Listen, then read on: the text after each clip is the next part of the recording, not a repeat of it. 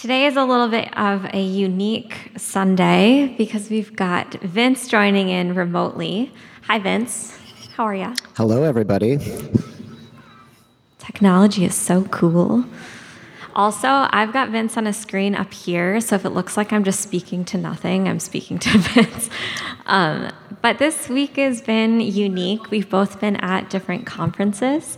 So, my conference that I went to was online, and it was called Evolving Faith. Um, Sarah Bessey and Jeff Chu have put together this conference of really wonderful speakers that I got to engage with in an online format. And Vince, where have you been? Yeah, I was in North Carolina this last uh, week for five days uh, with Brad, who may or may not be sitting next to me. And now we're, where are we? Um, Gal- Gal- Gallipolis. Uh, I'm positive I'm not saying that correctly, but we're somewhere along our road home uh, and uh, pulled over for some Wi-Fi so I can join in today.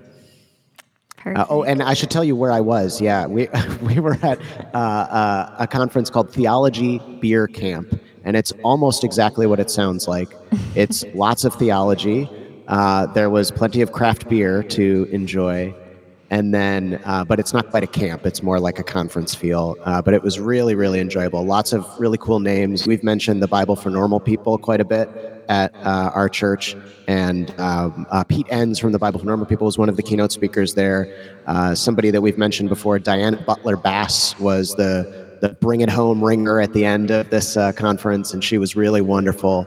And then lots of other biblical scholars who are not well known uh, because they're just academics, but it was really, really fun to learn from them.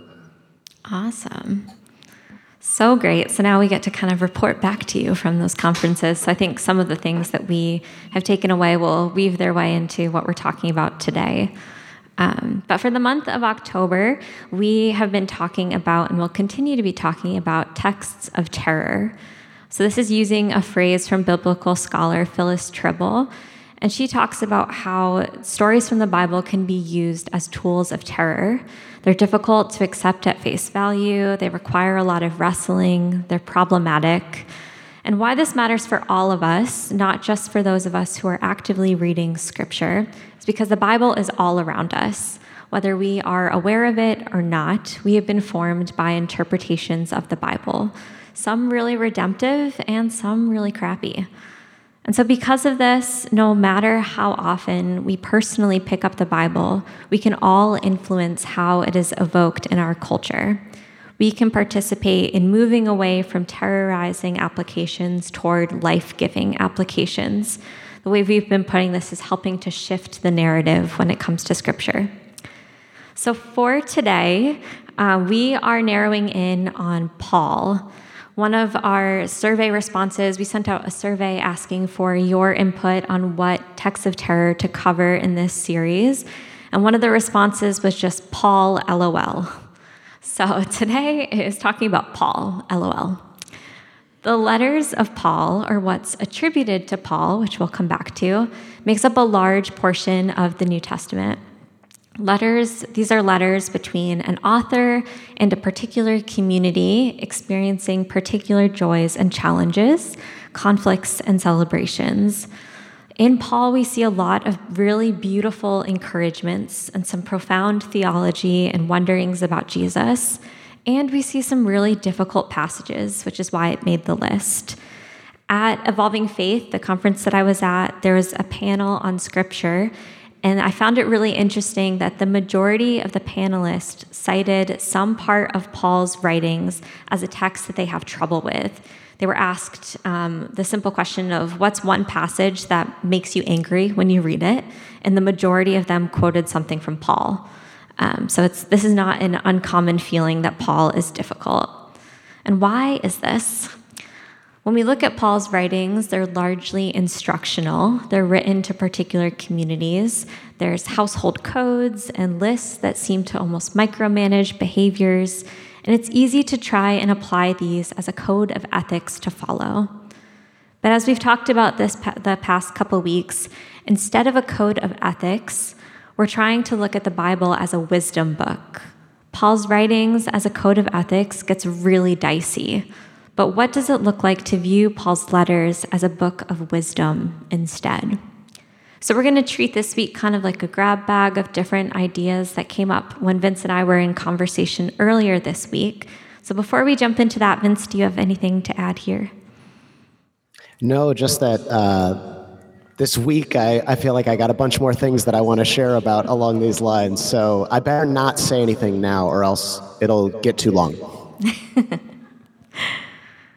All right, so let's jump in then. So, the first idea that we're going to talk about today is viewing Paul as a preacher versus a speaker. So, we've got both of these categories.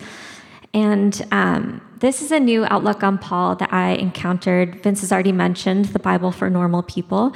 So, this was an episode of that podcast where they were interviewing um, pastor and theologian Nadia Bolz Weber. And Nadia started talking. Um, she started off by describing the difference in tone she has when she's in different roles, when she has different types of authority. So, when she is a preacher, when she's in that role, she hopes that someday, years from now, if someone got a hold of her sermon notes and they removed all of the pop culture references and jokes, they would look at what was left and say, This is a word of God. However, when she is a speaker, because she gets a lot of speaking engagements, she still has some authority, but she says that her words are largely just her snobby opinions on things. And so she hopes that if someday someone got a hold of those manuscripts, they wouldn't look at things and say, This was a word of God. They would say, This is the opinion of Nadia. And so the problem, or really the interesting thing with Paul, is that sometimes he's a speaker and sometimes he's a preacher. His words hold different weight in different modes of writing.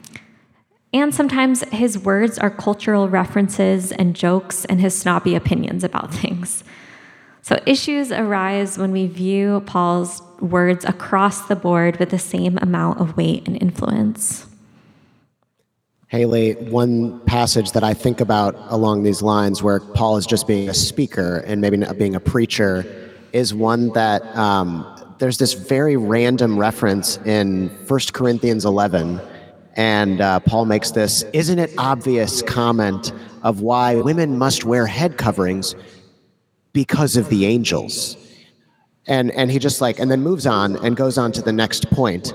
And, you know, I think that's something where like Paul is opinion, you know, opinion, opining, is that the word? Opining? Uh, making an opinion on something that matters to his culture um, but clearly, it doesn't matter to our culture. Like uh, we, uh, the head coverings and the angels, that's not really something that we're losing sleep about. And uh, and so I, th- I think that's a good example of something we can see and say, okay, yeah, that's that's there, and it, it's a symbol of the culture that Paul was writing in. But it's not something that we have to squeeze authority out of. Um, or some really important message that applies to today. It's okay to see that and think and be puzzled and be like, okay, let me move on. yeah, it's helpful to be able to sort out the different types of phrases that he's using and the things that his audience would have said, like, oh, yeah, or they even would have chuckled at. And we try to read it and are like, what is the meaning of this? And how must I structure my life around it? But sometimes it's just his opinions about things. Vince, do you want to um, head over to our next idea here? Yeah, the next thought we had was. Um, headings in the text might be a good in, in, in the bible might be a good grab bag thing to go to uh, if you are reading an english translated bible you will often see little breaks in the text um, that break up verse 5 and verse 6 and something and then insert a little heading to help you understand what's coming up next. And those things can be really helpful but they are also um, they're inserted by editors much later. They're inserted by uh, translators of the bible. And one of the famous examples of where this can confuse us, where this can this can get uh, it can lead to us misinterpreting uh, bits of scripture is from Ephesians 5, which is one of the letters that's attributed to Paul. He is writing uh, household codes, they're called, which is a common thing that would have been done in the Greco Roman world of the first century and uh, where where a heading is placed uh, is between. Uh, if if I had a Bible right in front of me, I could show you. But most English Bibles you go to will uh, will have a heading placed in between verse 21 and verse 22, of Ephesians 5. And when you read it that way, what it, uh, what it says is um, verse 21 is the end. It looks as though verse 21 is the, is the summary of the previous section, and verse 22 begins the next section. And the, the statement in verse 21 is all, um, all must submit to one another. And then there's a break, and it said household codes. And then the first line of the next passage is women submit to your husbands. Has anyone ever heard this passage before? Now, when you insert the header there, it really changes the way that you understand this. It, it, it, because the first line of a sentence is often what you think, well, that's what's going to go on now. And so this part of this passage is about women submitting. But interestingly, in later translations of the uh, Bible, more recent translations, they have corrected this mistake. And so what they've done is they've moved, if you're looking at a more recent uh, publication of the English translated Bible, the heading comes before verse 21 so that the beginning of this passage that's about household codes is all must submit to one another. And then it goes on to talk about women, and then it goes on to address men, and then it goes on to address others of the household.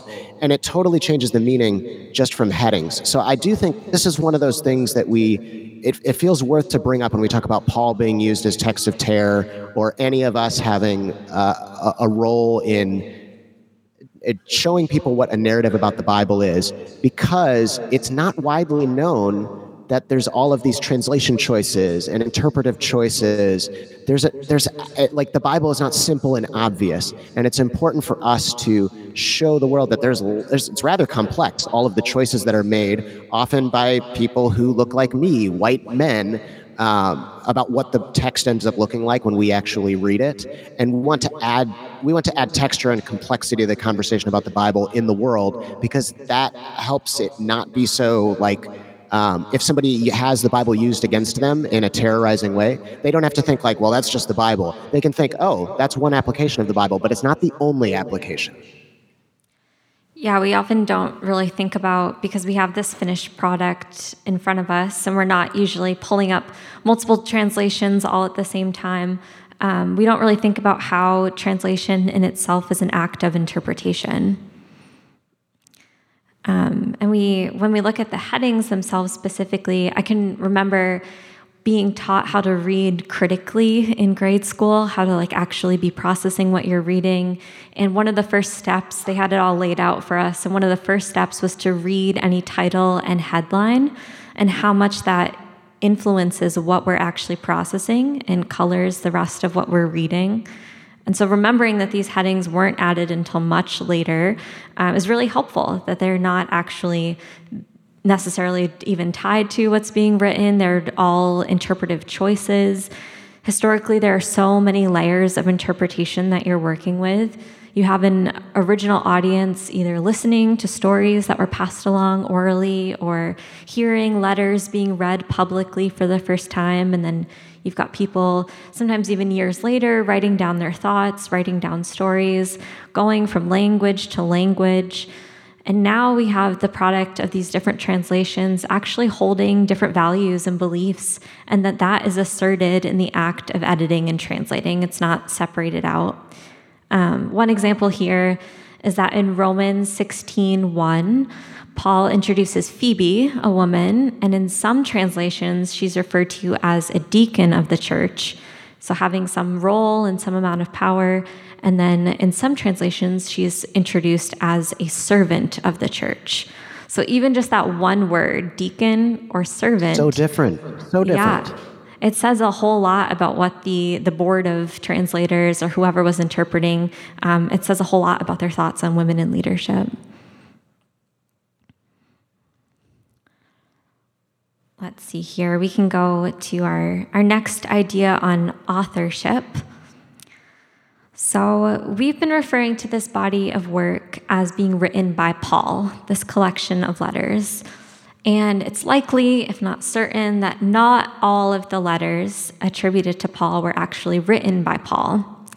And this isn't some act of deceit necessarily, like people pretending to be Paul to have more authority. Um, this actually happens with other biblical books as well. It turns out that maintaining and passing along ancient manuscripts gets a little confusing sometimes. Who knew?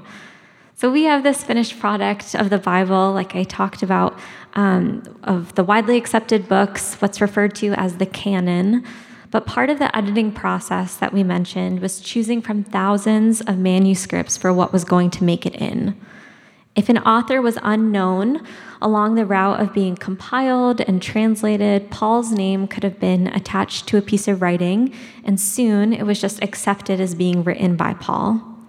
Another ancient practice was actually to adopt the name of a writer or speaker or teacher that you admired and that you were trying to emulate Paul. So it's possible that some writers took on the name of Paul because that was someone that they were trying to emulate, that they really admired.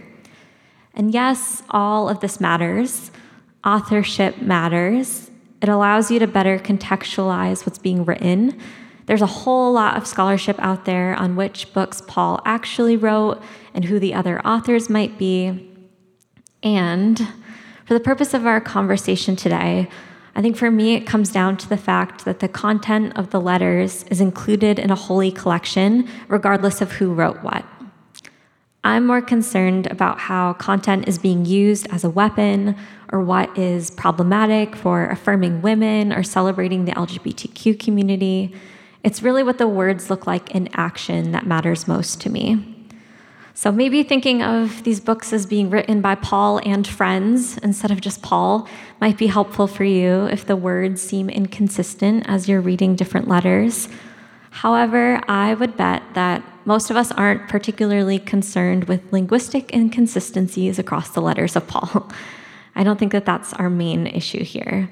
I think most of us are more concerned with why women are being told to stay silent and why slavery seems to be supported.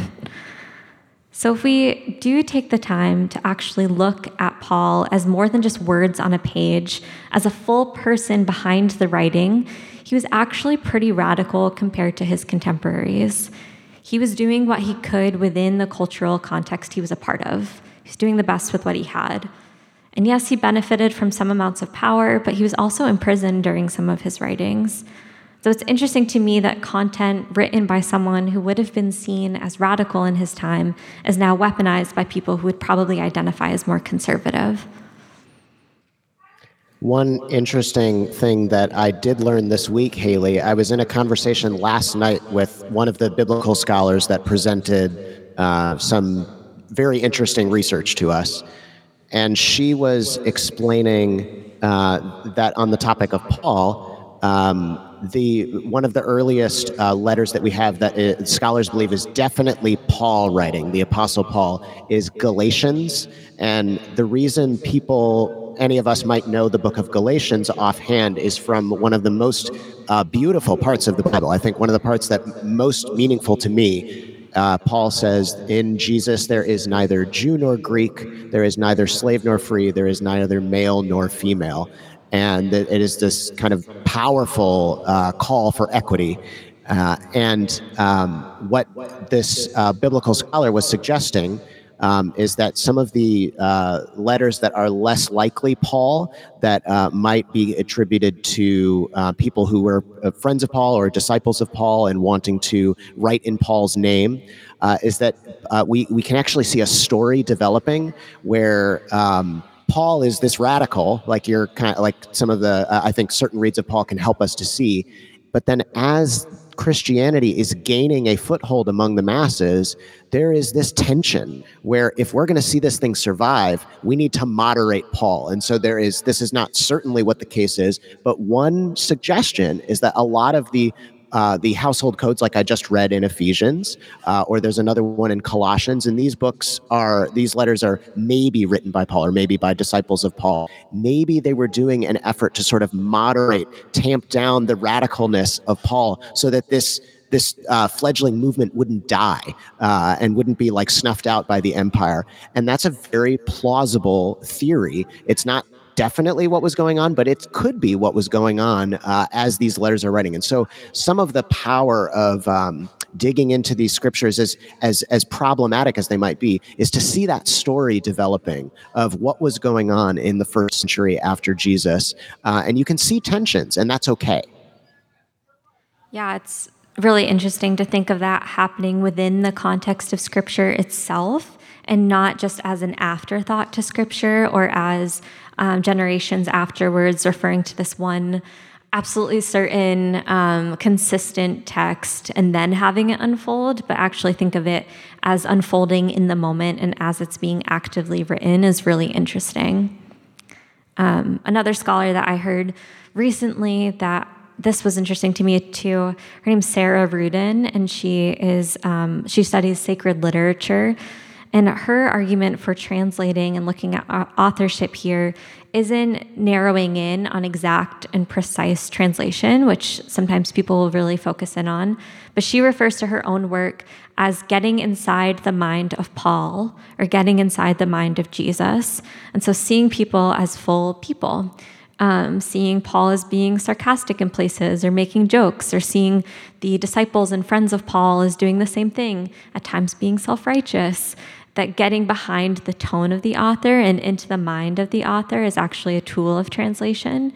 So there's far less mental gymnastics that we have to do when you just accept that opinions and this unfolding of translation that you're talking about, Vince, that that is a product and an actual feature of what's being written. It's not um, something that's a fluke or something that we have to struggle with. Yeah, and all of these things I think can lead us to um, a deeper understanding. They're not threats to the Bible being useful to us. Um, if we can, if we can dig into this, it's a, it's a, it's sort of like the sandbox gets bigger, and that's not a that's not a that's not a bad thing. That's like, oh my gosh, there's so much more here than I thought. Uh, how wonderful! Maybe there's more chance for me to meet God in the midst of this. Maybe there's a chance for us to, as we narrate the Bible for the world around us. We that's one of the pitches of this series is that all of us have uh, a sort of part in that because the Bible is everywhere maybe we can complexify the image of it in a way that is so useful because then it's more likely that people can see, despite the terrorizing applications of the Bible, there are also beautiful ones. Yeah, exactly. Um, do you want to move to our, our next one here? Yeah, so um, a phrase I learned in biblical studies, my own studies, uh, that's always felt really helpful to me is adopting and adapting. That any biblical writer, Paul included, is adopting and adapting uh, what's going on. And, and in a way, any of us who wish to write about uh, God or write about faith today are always adopting and adapting. We're adopting the culture that we are in because we can't do anything else. We are all cultural people, uh, but we adapt uh, what we feel about those things. We uh, we maybe take that culture and then we suggest maybe something slightly countercultural. We are adapting all the time, even as we are adopting.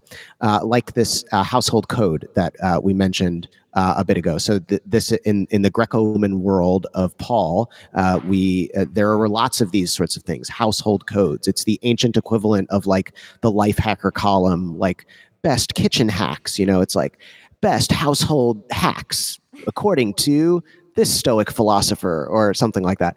Uh, and the household code in Ephesians uh, that we that I was mentioning before uh, can be compared to other household codes of that time, and uh, and that can that can help us learn something. So there, uh, one of uh, another famous ones is, is, from Stoic philosopher Arius Didymus, and let me read for a second his household code and then uh, I'll mention again what the content of uh, Paul's household code in Ephesians 5. So this is Arius Didymus. This is not from the Bible, this is from somewhere else. It says this A man has the rule of this household by nature, for the deliberative faculty in a woman is inferior. In children, it does not yet exist. And in the case of slaves, it is completely absent. Okay, so hear me out. That is not in the Bible, but that is a household code that is contemporary with the Bible. And against that backdrop, Paul writes that women and men should be submitting to each other in, in, in mutual submission and addresses women, doesn't just address men. And in, in, if we were to tease that uh, scripture out even further, there are countless ways in which uh, Paul's household code, when compared to his culture, is radical, like you were saying. And so there, there's kind of like new eyes to see him uh, when we can understand this idea of adopting and adapting. Yes, Paul is adopting his culture because that's the only thing he can do, but he's also adapting it if we have eyes to see what his culture was like. And uh, this is important for for those of us, I think, even um, even for those of us who don't regularly pick up the Bible or are not terribly familiar with us, uh, it, it's important because we don't have to accept the premise that the Bible obviously says women are inferior. We don't have to accept that premise and and the more that we can again like spread narratives about what the bible is and what it's about that are not obviously the bible is fill in the blank with some terrorizing thing. That's not true. We need to continually present the more beautiful applications of the bible because they are out there too. And obviously it being anything is just that, that's not that's false. That that's that's speaking past your your expertise. And uh, and we we should not let those things slide. We should complex the picture of the bible in a good way yeah, we see this too um, with different lists in Paul, I think, um, with like virtues and roles and things like that, that they're not exhaustive of what's actually included. Like we look at Paul as like, oh, this is the the extent of what it looks like to be someone who's following Jesus, and those are the only things that we try to follow. Versus like that he was just following a writing style of the day that was um, a particular structure or script or style of writing, and so it doesn't have to make it exhaustive. Exactly right. Exactly right. I love also. I'm looking in the in the chat right now in Discord, and Erica, one of our seminary friends, um, has dropped a link to um, African American readings of Paul, and um, this is it says African American readings of Paul: Reception, Resistance, and Transformation. That's really that's a fascinating title. So I'm curious about this. I think it, it kind of opens the door to another thing: is not just do we have a, a a requirement to understand a little bit more of the cultures that Paul uh, that Paul that circles around Paul and what he's speaking into and what he's adopting and adapting. But also when we read from a different current perspective, because there are lots of perspectives out there uh, in our world too, not just not everybody looking at the Bible today doesn't come to the same conclusions. When we look at different uh, from different lenses at these different scriptures, new things can be discovered, and I just think that that's that. This is a wonderful reminder to do that. So thanks, Erica, from afar here. Yeah, thank you, Erica. Um, one more thing I want to toss in here too. Barbara Brown Taylor, who's another one of my favorites, um, in her session at Evolving Faith, had this really simple statement that stayed with me. And she said that the Bible is the pointer, not the point. Um, so if we think about Excellent. that, the, love that. Yeah, the Bible is the pointer, not the point. And so, with that, the God is beyond the Bible, which may seem obvious, but I think for some people it's hard to think of the progression of our understanding of God going beyond this text that we have. And so, the message of hope and liberation is still actually being written. And this helps us not have to get caught up in certainty or airtight arguments when it comes to scripture. That we have this tension of people cl- trying to claim that the Bible is a living word, which is a term that's often used, but trying to look at its ethics as a frozen in time rule book. Um, so it's hard for me to understand that contradiction there of the Bible being living, but it's also frozen in time ethics. Um, that doing this work doesn't diminish the meaning found in the Bible, but it allows us to creatively reinterpret things um, Brian McLaren at this one of his sessions said that we honor the efforts of our ancestors by building upon them, which often means moving beyond them. So this gets at that adopting and adapting that you're talking about. And he even goes one step further and says that we have a moral obligation to do this. We have a moral obligation to build upon and then move beyond. That's excellent. I love adopting and adapting is happening within the scriptures itself, and then also we need to continue to adopt and adapt. That feels really that feels right on. Yeah. So we had one um, another survey result that tied into this topic really well in a particular verse. So Vince, I would love if you could um, walk through this passage with us and kind of talk through some different options for interpreting. Yeah, definitely. One particular verse that came up in our survey, um, not just somebody who was talking about Paul in general, but one specific message in Paul is 1 Corinthians 14, verses 34 through 35. I'll read it for us here, and then uh, I'll offer a couple of options for us. Um, so, uh, women should remain silent in the churches. 1 Corinthians 14 says, they well, are not allowed to speak. Should probably go sit down. I was I was like tr- making sure to like drop in. I'm quoting 1 Corinthians 14. This is not Vincent speaking. Uh, they they are not allowed to speak, but must be in submission, as the law says. If they want to inquire about something, they should ask their own husbands at home, for it is disgraceful for a woman to speak in the church. So that's not, not that's not problematic at all, right? That's easy to understand. Obviously, there's a reason this one ends up in our Texts of Terror uh, survey. Um, so I want to offer two scholarly options. Um, there are lots of options for dealing with texts of terror, like I uh, brought to us last week. Um, let me kind of walk through two options, and then and then I wonder what you all think about these. So the first option is in the spirit of the first approach that I brought us to last week, modeled by Jesus in Luke chapter 4, when he quotes the Hebrew prophet Isaiah from his Bible, but intentionally leaves out Isaiah's evoking of violence and tribalism. So Jesus shows us there how to receive all the good from his tradition, uh, from his sacred text, to critique what excludes or what harms, and then pass on the tradition of and that sacred text stronger and more loving and more resilient. That's Jesus' model there in Luke chapter 4. Some scholars would argue uh, that we sh- and, and, and encourage us to do the same here with Paul. So we can receive all the good that Paul has handed us, as we've discussed elsewhere, uh, and then we can intentionally critique the patriarchal ways that he reflected his culture, like this passage. And in so doing, we can pass on the Christian tradition and the Bible more loving, more inclusive. We don't delete this or pretend it's not there. We openly critique it to remind ourselves of the importance of humility rather than pretending that we had things right from the beginning of time. So that is, we, we take that, mo- that model of Jesus in Luke 4, that's one scholarly option here. Bill, uh, yeah, I, I, see Beth putting in, in the chat. Build upon and go beyond. Ooh, that's mm-hmm. oh dang. Hold on, that that had some like ring to it. We, I, I mm-hmm. a lot of the people who were at this uh, conference that I was just at were like Baptists, and so they made a lot of jokes about like, you know, three points that all have the same first letter or something that rhymes. So man, build upon and go beyond. Way to go, Beth. That's a good one. um, and uh, and so that that I suppose is one option for us to build upon and go beyond. Another scholarly option, though, for understanding this passage that we just read uh, is in the spirit of the second approach I talked about last week, where we, um, drawing from a sacred text, um, uh, how do we draw from a sacred text for modern purposes? We turn to scholars and historians and trusted resources to dig into the culture and the language and the specific situations of the original audiences of these texts. And if we can do that, we can better understand what exactly was being addressed then and there. And it teaches us not, you know, what we find there is not a frozen in time ethic, but we find something that can move beyond. Um, we can figure out what is the trajectory of wisdom in that way. So, so um, for this passage in particular, these scholars say that this uh, this passage that we just read about women remaining silent and they should go and talk to their husbands when they're at home this is evidently, according to these scholars, addressing a specific situation with certain women in certain gatherings uh, common to their context, rather than trying to comment about women in general in all contexts.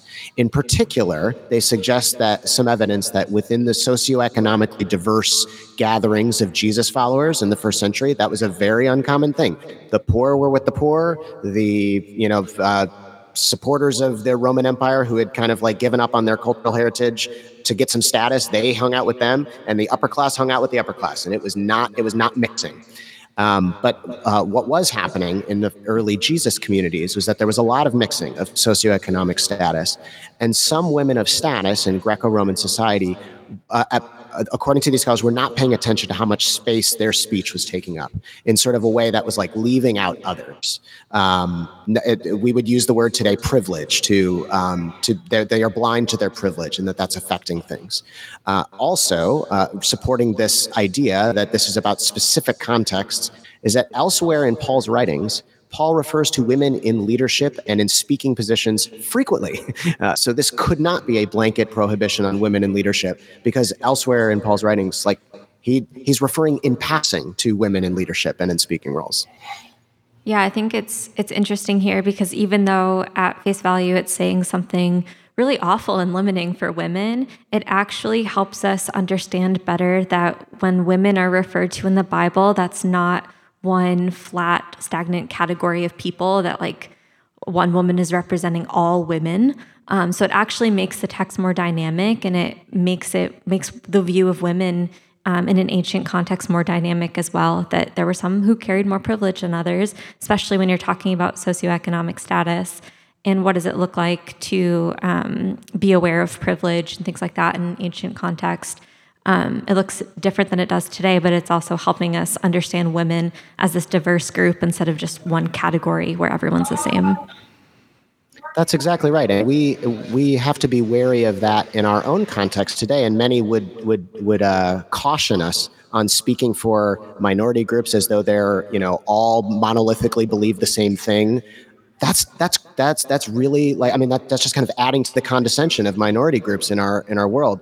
Uh, and the same the same would be true years and years and years ago. It's just harder to see that because we're so far removed, and so we, you know, we can only we can only hold in our mind like one sentence to explain the ancient world. But that's not the case. Of course, it was complex, just like it's complex now. Well, Vince, do you have any closing thoughts here before I close our time together?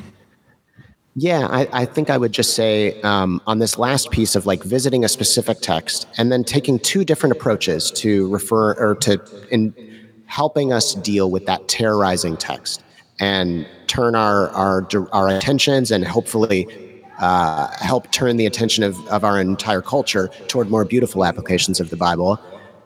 It's important for us to remember that like no one take rules them all, right? Diversity in opinion is a strength.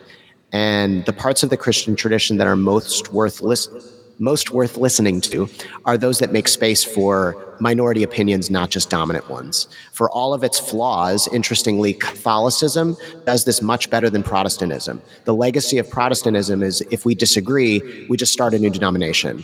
But in Catholicism, there is this thing that's allowed for called minority opinions. Now, the Catholic Church doesn't necessarily do a great job of reminding people that minority opinions exist. There's still a lot of power problems uh, in the Catholic Church, but it is important to recognize that um, when we when we uh, conceive of like understanding the Bible or trying to help people understand the Bible in a way that's like, here's the take, and then once you learn that piece, you move on to the next thing because you got that one figured out.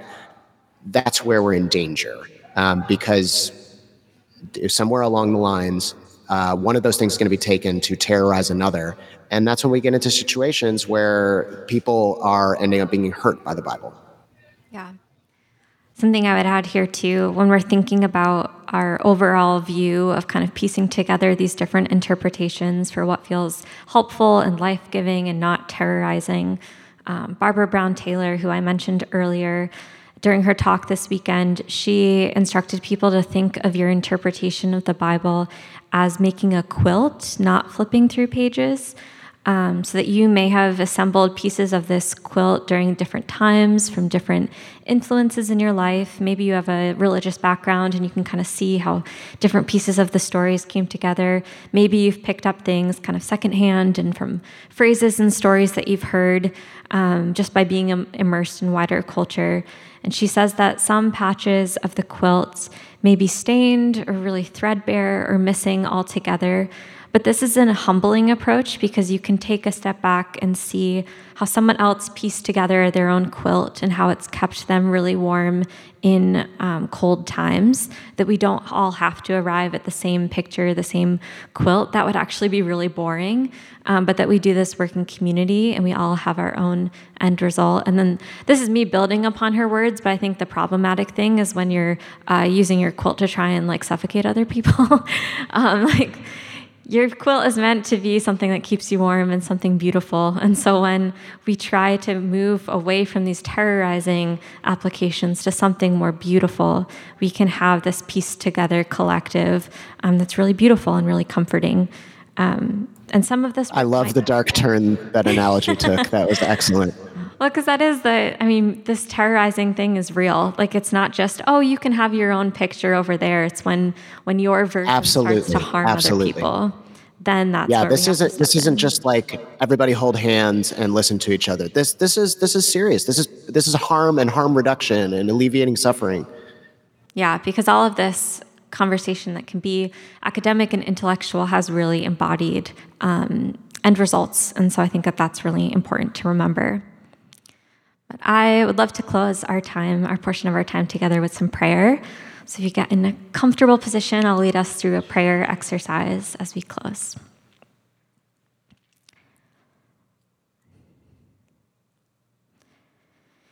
And invite you to imagine your own quilt now, the different stories that have formed you, maybe from the Bible, maybe from your own family traditions, your favorite books words that you've picked up that are meaningful, all of the piecing together. Would you imagine your quilt and all of its pictures and colors, the way it's been sewn together? Maybe the spaces that have been ripped apart or cut open. Would you just take a moment to think of the stories that have formed you?